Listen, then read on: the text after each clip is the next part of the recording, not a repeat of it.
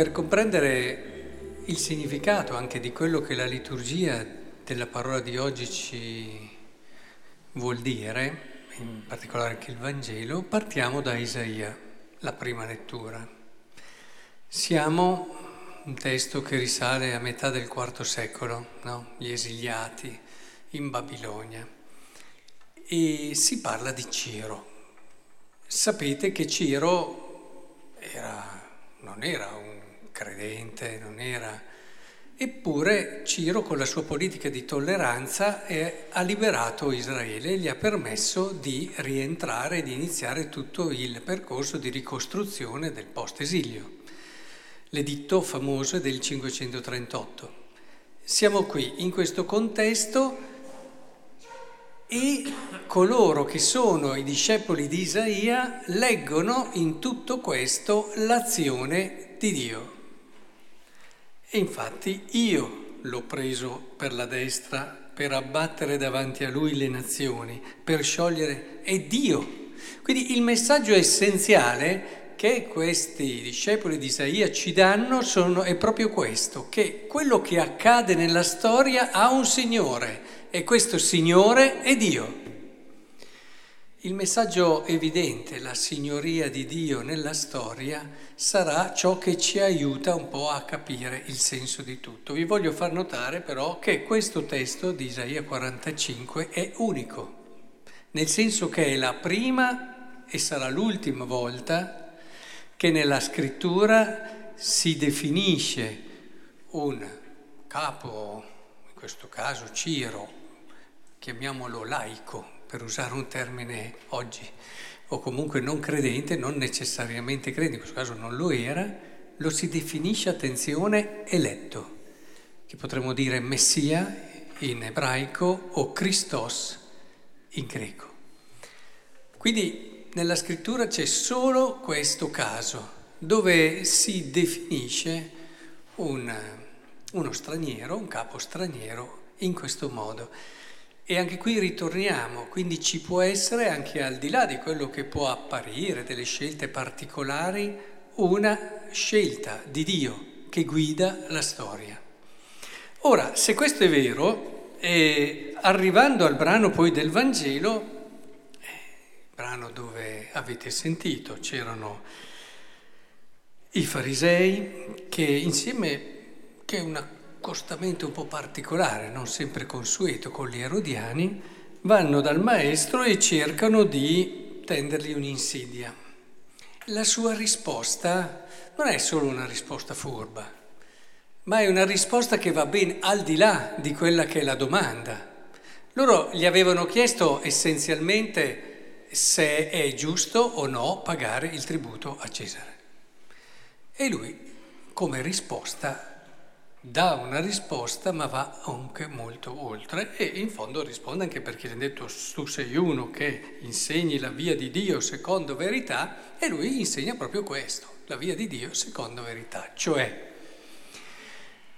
Gesù fa una distinzione di piani che è fondamentale se vogliamo capire un po' anche tutto il messaggio della scrittura.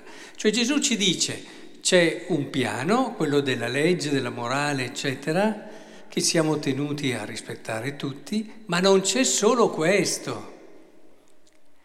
E dice ce n'è un altro che è molto più profondo e che è l'anima che poi darà verità al primo, che essendo un livello più umano è sempre perfettibile, ha le sue incongruenze, ha i suoi anche punti dove possiamo dire, eh però io obietto su quello.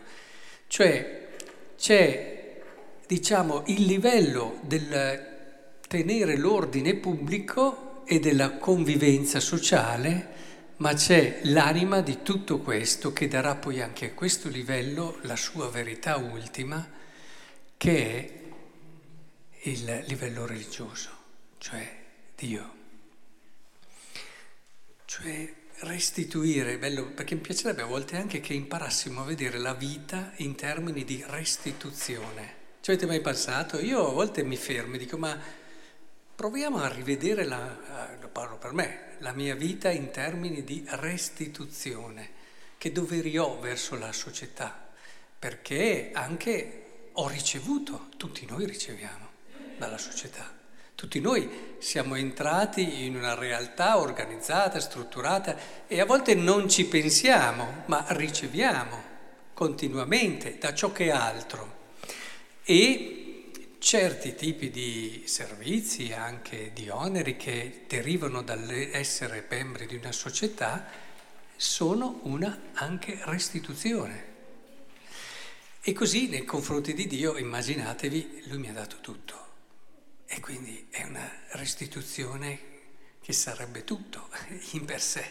Infatti non si può seguire Cristo a parte, per compartimenti. Questo hanno cercato di farlo i farisei creando ben 600 e tot leggi, così si demarcava benissimo no, l'ambito dove potevi fare, quindi dopo quello tu ti sentivi a posto, ho fatto questo, ho assolto sta legge e io sono tranquillo. No, nel caso di del cristianesimo non puoi dire adesso sono tranquillo, ma è una restituzione che non finisce mai perché Dio ti ha dato tutto e finché non gli hai restituito tutto sei in cammino. Ora, è molto importante che riusciamo a cogliere, tornando un po' al filone essenziale, questa distinzione di piani che ci aiuta a capire la scrittura, perché non so se a voi, a me quando ero giovane dava un po' da fare, non capivo come mai Paolo, ad esempio, scrivendo a, ad uno che era schiavo, diceva tu rispetta i tuoi padroni, comportati bene verso di loro e anche loro facciano lo stesso. Cioè, ma la schiavitù è contro la dignità della persona. Paolo poteva schierarsi in modo deciso contro la schiavitù. E, oppure non so, pensate a, a Giuda e con lui tutta quella che era la corrente degli zeloti che hanno sempre provato a tirare Gesù sull'altro livello, cioè sul livello più dell'intervento, no? quello che riguarda più gli ordinamenti, in un modo che è secondo le leggi di quel livello lì e quindi la rivoluzione, la lotta armata, o quello che può essere qualsiasi altro genere di strumenti che appartengono a questo livello. Penso alcuni anni fa alla teologia della liberazione, penso a altre esperienze che hanno cercato di riportare il messaggio evangelico ad un ordine che non è, secondo me, il suo primo.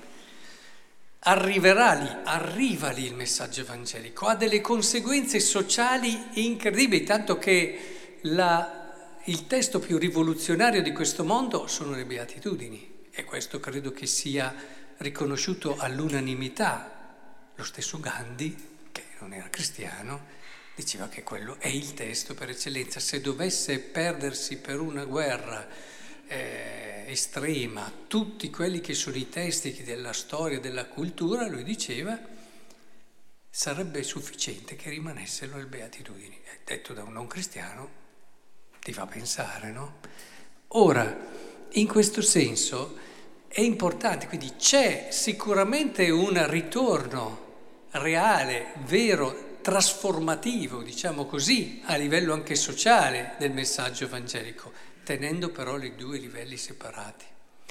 Cioè, nel senso che se tu vuoi tirare in un modo eccessivo secondo leggi che non sono sue, il messaggio evangelico, tu rischi di perderne la forza, lo spunti. La sua forza è proprio quella di essere, in questo senso, chiaramente profetico e, più divino che umano. Ora, questa è la differenza dei livelli, i due livelli fondamentali. Quindi abbiamo da restituire alla nostra società, restituisci, benissimo, è un dovere che hai ed è bene farlo. Ricordati però che devi restituire a Dio e allora riportare anche alla società quello che sono i sensi più grandi, perché in questa chiave di totalità, ad esempio, la dignità dell'uomo è un fondamento. Come fai? Come fai a non mettere l'uomo e la sua dignità al centro di tutto?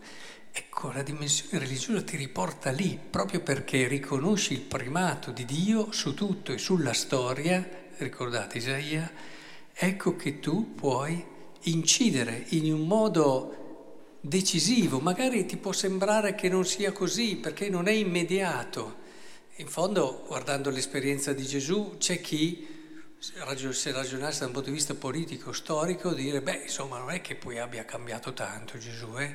sono rimasti i soliti dominatori, sono rimaste le solite cose, lui è morto. Ma io credo questa è la logica, è la logica del Vangelo. Se c'è un principio che rinnova e può rinnovare il mondo, è Gesù sulla croce che dà la vita e che risorge. Quindi Dobbiamo imparare a riflettere, a vedere così la storia e l'impegno della nostra fede. O del resto non è che ce la, che, dire, ce la caviamo facilmente, diciamo così in modo un po'. Cioè nel senso che finché devo ripagare un tributo, pago il tributo, ma se devo dare a Dio quello che è di Dio, non me, la, non me la cavo così facilmente, finché non ho dato tutto, sono ancora in debito.